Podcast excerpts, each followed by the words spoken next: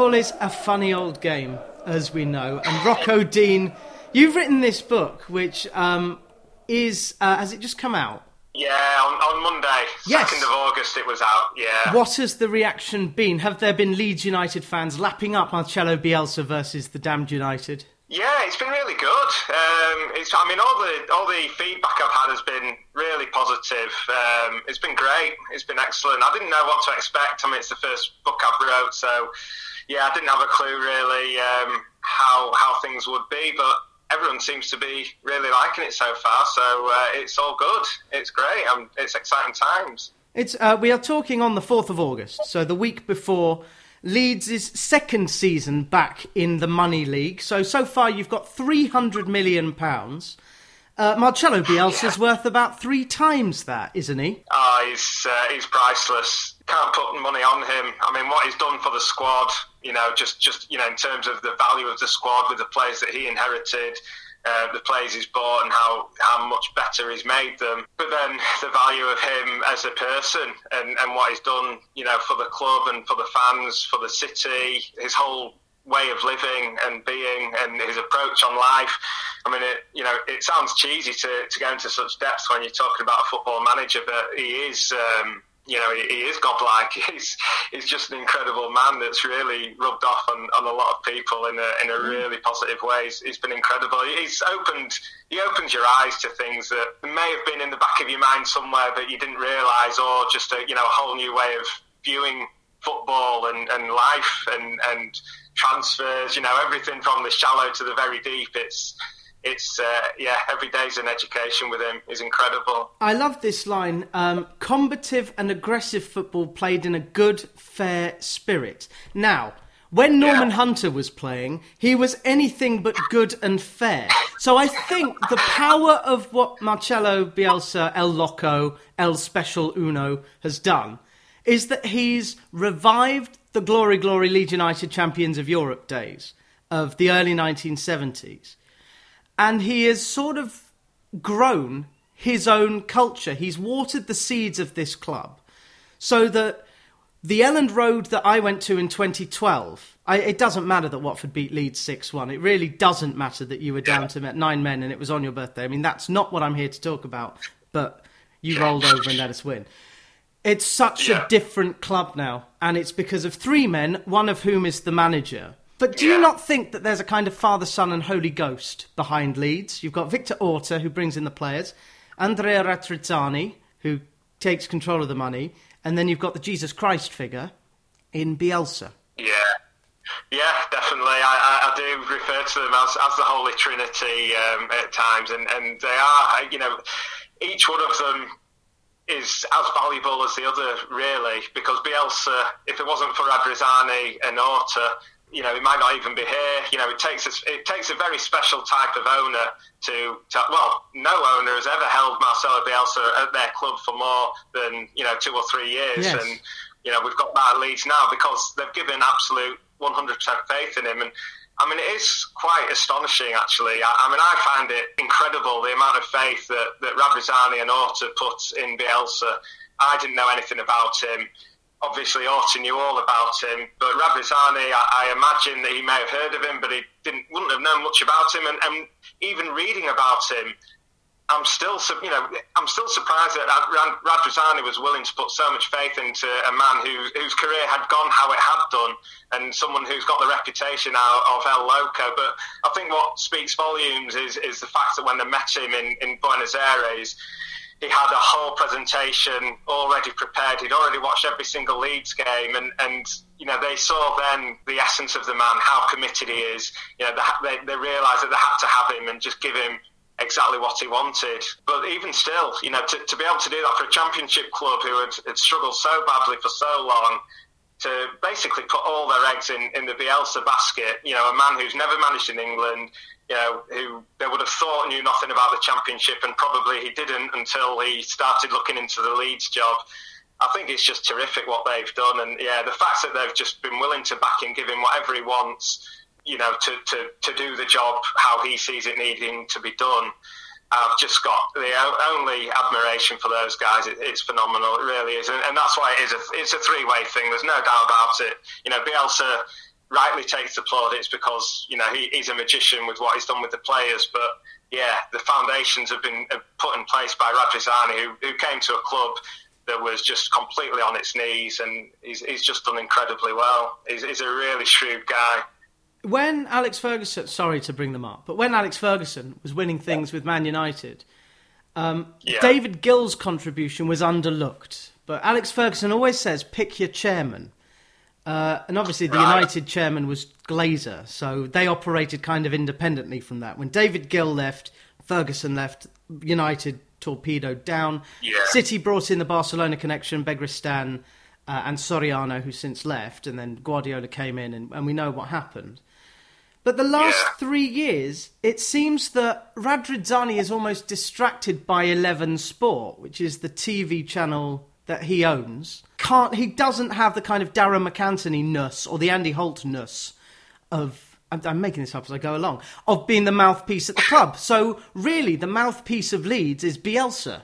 Yeah, yeah, one hundred percent. And I mean, it's the way it should be. It, in a way, it's an old-fashioned way of, of, running a club now. You know, the, the fact that Bielsa, obviously, he doesn't get involved in all the negotiations. It's not like you know when Brian Clough was a manager and, and Revie, you know, back in those days where the manager managed the club. Um, you know, as a whole, but yeah, Bielsa has full control. You know, he, he, he decides what, what is needed and what needs to be in place in the background of course, there's people doing that work for him. Um, he doesn't have time to do it all. But yeah, it, I, I, do think it is a yeah, it's it's an old-fashioned way of doing things, and um, I don't think there's many managers around nowadays that well probably would even want the amount of control that Bielsa has. I mean, you know, he right down to you know the, the training ground at Thorp Arch, he made them redesign, or he redesigned, or he, he made somebody redesign the car park because he was concerned that the players were going to arrive and, and they were having a stressful start to the day because they didn't know if they were going to get a car parking spot.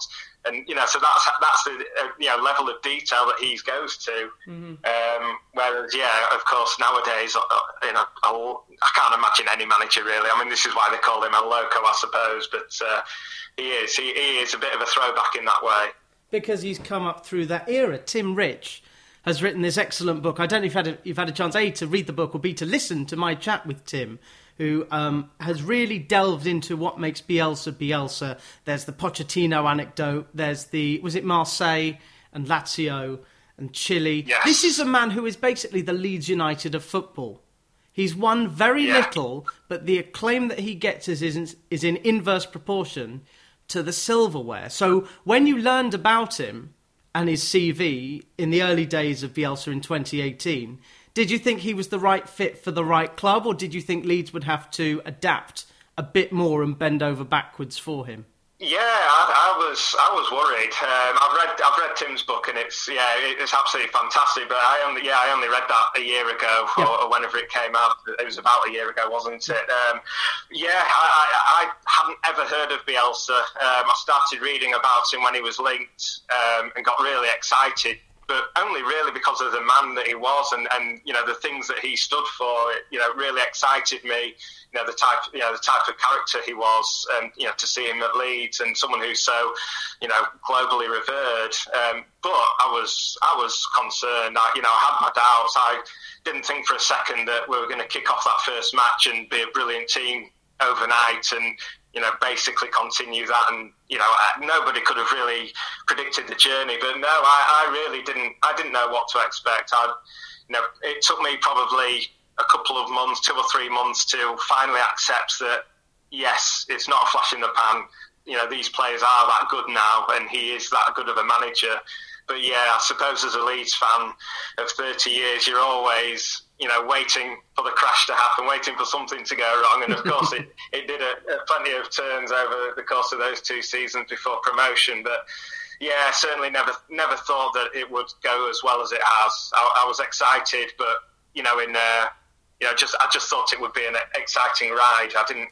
I didn't expect for a second he would make us the best team. You know, he didn't really buy any players. The pre-season results weren't impressive whatsoever there was nothing really to make you think that it was it was going to be like it was. I just don't know where all the money has gone because you haven't spent anything at all, as far as I can tell, because you've got virtually the same squad that went up, and we will Yeah. talk about that squad. But uh, yeah, is there any activity? Do you need any new players this season? Uh, I know you've I got mean, you've lost a few. Yeah, I mean, we lost Pablo Hernandez um, and, and Berardi, but neither of those really contributed last season. Uh, Pablo, a little bit in the background. Um, Berardi was injured all season.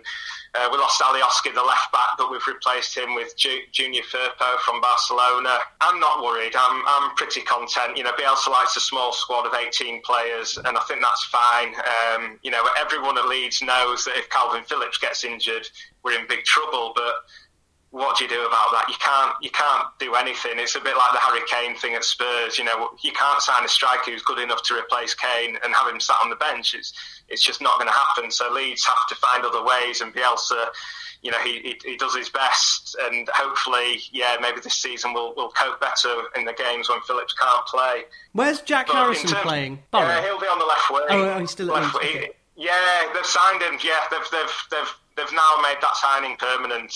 Um, so he was 11 million. We had him on loan for three years. Um, and they've made that permanent this summer. So, yeah, I mean, they spent 15 million on the left back, 11 million on, Har- on Harrison. So that's that's 26 million, um, which obviously nowadays it's not a lot. It's a lot of goldfish. But actually, Leeds is. yeah, yeah oh, maybe not actually. Yes. that, was, that was a problem. It's three Uh, Seth Johnsons. Yeah, but- Three Seth Johnsons. yeah, gosh, and plus him. if you consider inflation as well. Hmm. But no, the, the strategy was always to overinvest last summer. So they spent around about 100 million last summer, and that was in view of settling down and consolidating in the Premier League. And then this summer would be a, you know, they would just tweak it here and there where they needed to based on, you know, whatever happened. You know, if, if some players weren't up to it or whatever, they would tweak it. So that was always, you know, they, they invested heavily last year, and it's almost like a two-year plan, I suppose, to navigate the first two years of the Premier League and consolidate their position. I think last season probably went better than they expected. I, I don't think it went, you know, beyond the dreams of any Leeds fan. I mean, I was I was hoping that we would finish top top of the bottom half. That was like my my goal, but I really didn't know what to expect. It's impossible to to know when you're coming up after so long away. Um, you know how we were going to do. Uh, but I did feel like we would, you know, just our fitness and the way we play, um, you know, would would scare a lot of teams and, and get us a lot of results. So, yeah, this season, I, I, I mean, the, the target really has to be Europe because we only missed out on Europe by, I think, three points uh, and a bit of goal difference last season. So, um, yeah, that, that's got to be the target. But uh, it could be difficult this season. I think the fans being back. I feel like that's going to make things more difficult away from home. Um, you know, with you know when the home team has a crowd to spur them on to, to try and meet Leeds' fitness levels and, and commitment levels, maybe that will be more difficult for us. But yeah, we, we will see. But yeah, I'm, I'm hoping top six. The first day of the season, the fixture computer has Yeah. been very generous to you. It will be live on BT Sport. Um, what I love about this book that you've written, which covers the two seasons, 2018 to 2020, it could not have been written before about 2001 because there is so much of you following the club from abroad on teletext on BBC Sport, you know what I mean, on BBC Sport on Soccer Saturday, whereas you have a chance Yeah. now to either go to Old Trafford or watch it on TV, the opening fixture Yeah. of your season. So where will you be watching it? Um, I will probably be watching it in the pub, I imagine. Uh, I will apply for games. So I'm a season ticket holder, but um, I don't go to, you know, with Leeds, the away tickets are in such demand that you pretty much have to go to every game to get a ticket. However, this season they've changed it a bit, so they're going to put a portion of the tickets on sale for season ticket holders as well for each away game. So I'll apply, um, but I'm not holding out any hope at all, really. Um, it'd be incredible to get a ticket. Uh, but otherwise, yeah, I'll be in the pub or, or maybe with some friends at someone's house if if they're willing to host. Um, but yeah, it can't be worse than last season. Certainly, the first two and a half minutes can't be worse. Oh, Touch rem- wood. Remind me what happened last season. Uh, oh, so two and a half minutes. Well, I'll tell you what. Um, five minutes before the game, me and my friend were settling down. We were a bit nervous, apprehensive, excited. And I said, "Oh, do you remember in 1995 when we played them at Old Trafford in the FA Cup and we were 2 0 down after four minutes and we, we had a great laugh? And then two and a half minutes into the game, we were 2 0 down. It's unbelievable. Oh, um, yeah. oh, was this the six yeah, two? So, six two in this the end. The yeah. So we yes. we won the last quarter one 0 um, So I'm clinging on to that. Yeah, you're going in on form. Um, but it's a it's a yeah. it's a perfect match because Manchester United will have Jadon Sancho. He'll be playing against his England teammate Calvin Pirlo, um, whose yeah. rise is completely indicative of what uh, Bielsa has done, and we will talk about Kalvin Phillips in the second half. Uh, there's also home games against Everton. Uh, away games against Burnley and Newcastle. But the one that I think I will make time to watch is a Super Sunday, and it's live uh, Alan, Elland Road against Liverpool. Now, this pits two of the greatest managers of the modern era, Jurgen Klopp yeah. and Marcelo Bielsa. And you write about the non-stop tenacity off the ball. Now, that is the essence of the modern game. So, how amazed have you been? Have you been in the last three years to see? Well, let's for argument's sake call it Steve Evans' Leeds. The transition from the Leeds of Steve Evans to the Leeds of non-stop tenacity off the ball. Yeah, it, it's absolutely astonishing. It, it's it's amazing to watch. I mean, yeah, like you say, I that's what I love the best about football, and I think a lot of Leeds fans are the same. Um, you know, we've grown up, and you know, the culture of Leeds it, it's more. I, I, do think it's more off the ball than on the ball. Know, the Leeds fans they want to see the team harrying, hustling. You know, O'Leary's team was the same. You know, that was when I was young. Obviously, um, you know, Wilkinson's team as well in the early '90s, and, and Revie in the '70s. They were all very tenacious, aggressive. You know, wanting to win the ball back as quickly as they can. But Bielsa's style is just, yeah, it, it's to a whole new level. Um, I mean, the problem is that it's it really has ruined football.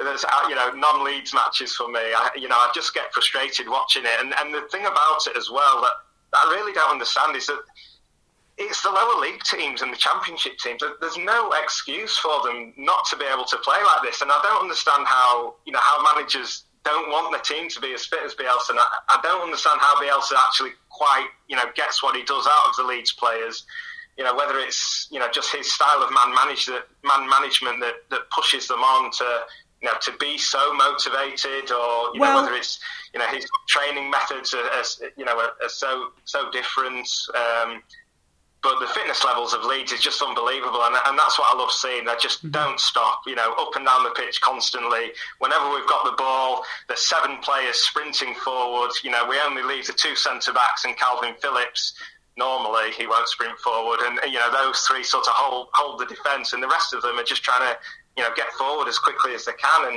it, it's just phenomenal to watch. So when when you know for for example with England in the summer, you know as exciting as it was getting so far. You know, I, I was a lot of the time frustrated. You know, not seeing the fullbacks overlap, and you know, not seeing players busting their gut to win the ball back.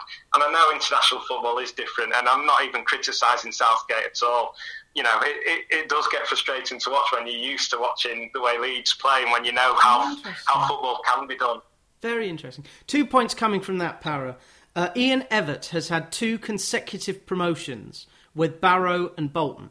And his football is influenced by Guardiola, which is obviously influenced by Bielsa. So he is making it work right. at the lower level. And yeah. amazingly, he's combining it with the Ian Holloway method of management that he knows so well from Blackpool. And then the second point did you hear Patrick Bamford? Well, he's, he's on the podcast, isn't he, with Jermaine Beckford? He's on the Leeds podcast. Yes. Yes. Yeah. Uh, and he uh, had an appearance on the Peter Crouch podcast, which I listened to, and he, it's full of nothing but praise for the murder ball, for the training sessions. Because if you are at work and the manager is treating you like it's the last minute of a game and you have to run, when it comes to Manchester United against at Old Trafford on the opening day of the season, yeah. you're not in that cauldron with fans back, and I'm sure there'll be a lot of protest against the Glazers as well. That is going to be a wonderful fixture, and Bamford is the one who, um, you know, he turned down Harvard famously. Yes, yeah, yeah. That is a, a, fact as well known as Sadiq Khan's dad is a bus driver. Um, but in a in a world where the number nine is sort of a nine and a half or a nine and three quarters, Bamford has come up as a number nine, and he'll be back against Chelsea very very soon, his old club, and against Crystal Palace, yeah. His old club. So, how important has Bamford been? The brains of Bamford up front. Yeah, Absolutely vital.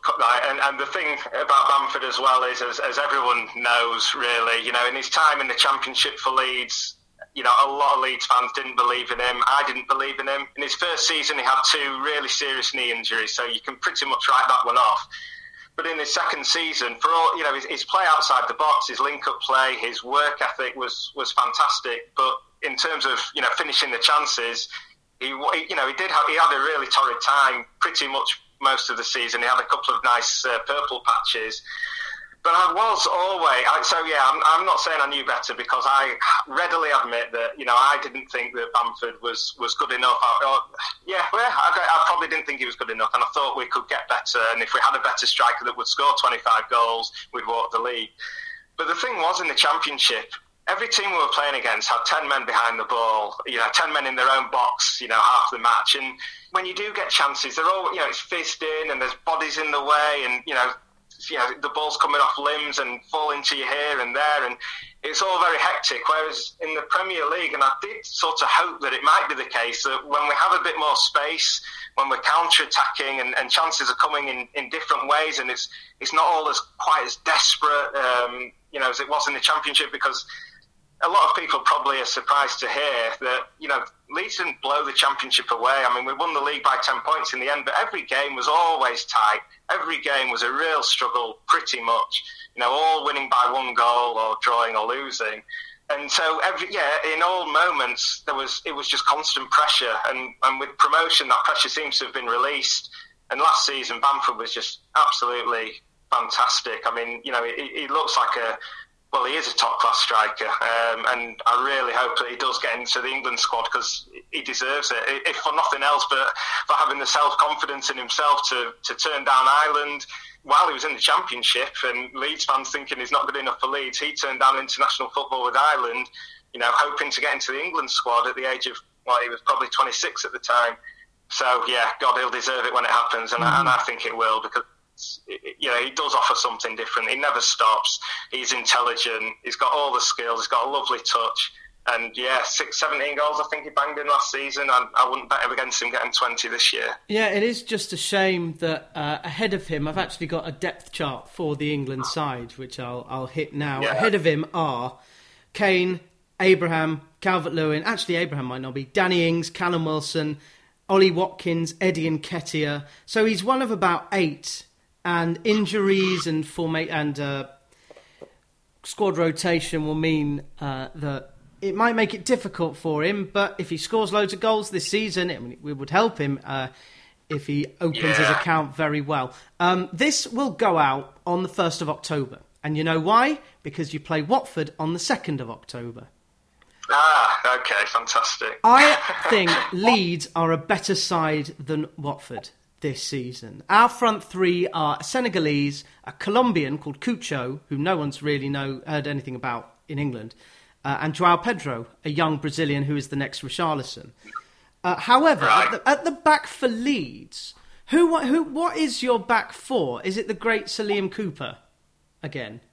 Yeah, yeah, Cooper will will definitely start the season. Um, we've we've blessed really. We've got four top. I mean, it's ironic because you know, for well, all season people were talking about how badly Leeds defend, but actually, all four centre backs had fantastic seasons. Cooper, all of them missed a lot of the inju- of the season through injury, but Cooper had a great season, and yeah, he's the captain, and he'll absolutely retain his place. But he is being pushed really hard by the young Dutch player uh, Pascal Struijk, who he looks a, a real class act at the back, really comfortable on the ball, just a really solid solid defender as well. So he's come on leaps and bounds, and then alongside them, you have a German international, Robin Koch, who's uh, you know about six foot four, really tall, imposing guy, but fantastic on the ball. He, he's really impressed me.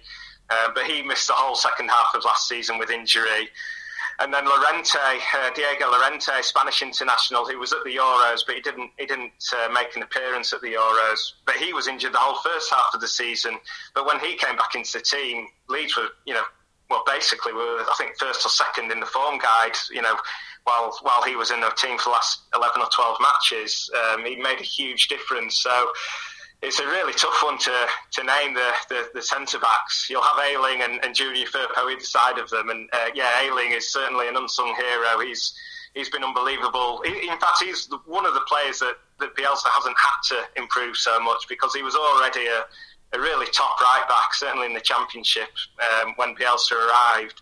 And he's just gone from strength to strength. I think the, the way that Bielsa's improved their fitness levels has just automatically improved them as footballers as well. Just probably confidence, as you know, knowing that you're so fit, knowing that you're fitter than the opposition, seems to have really, you know, really increased all, all their confidence levels. So that's probably been a, a, part of it. But yeah, hard to say what the defence will be by the time October comes mm. around because in Leeds also do tend to get a lot of injuries, probably because of the intensity Absolutely. of the training session. Yeah, soft tissue. So, uh, I am interested in Luke Ayling because yeah. he was part of the Arsenal Youth Cup winning side, and I've got this book about the Youth yeah. Cup.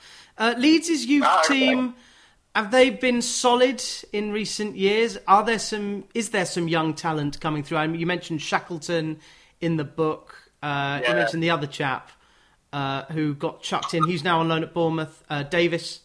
Oh yes, Leif Davis. Yeah. Um, so yeah, the Leeds' youth setup. I mean, obviously we're, we're, constantly producing players. You know, over the past twenty five years. Um, but yeah, in, in, the wilderness years, the Thorp Arch Academy was completely neglected. So we've only just only last season was our first season back in um, like PL two Division Two, I think. Yeah. And then now we're on. We, we got promoted. We won that league, and we're, we're now in PL Two. You know, competing with the you know with the best under twenty three teams in the country. So it'll be interesting to see how we do. But actually, in the in the past couple of years, we've really just been focused on like actually acquiring the talent. So you know we've, we've, we've been buying a lot of youngsters from other clubs, like uh, Sam Greenwood came in from Arsenal, Joe Gelhardt from uh, Wigan. Um, so we've, we've done a lot. We've done a lot of yeah, yeah under twenty three transfers. It's been a real a real focus for them. Um, but yeah, like Shackleton, someone who's been around the squad now for three seasons, and he's not been able to force his way in yet. And he has been playing really well in pre-season. Actually, I went to Blackburn and he was at right back. He, he seems like he's going to be the cover for Ayling at right back, and he looks he looked great. He looked really assured. But I do I do fear for the young guys now that we're you know we we have gone on to a new level now. Um, yeah. So it's going to be hard for people to break in. Like you say, Leif Davis has gone to Bournemouth on loan. Uh, yeah, just a, a byproduct of, of becoming you know, becoming better and climbing the leagues, I suppose, you, you know, automatically it's going to be harder for those young players to get in. The, the modern story of Watford, I think, centres around Ben Wilmot, who came in because his uh, boss from Stevenage came in. Was it Stevenage? Signed for Watford, and we had to loan him out uh, because he couldn't get a game. Right.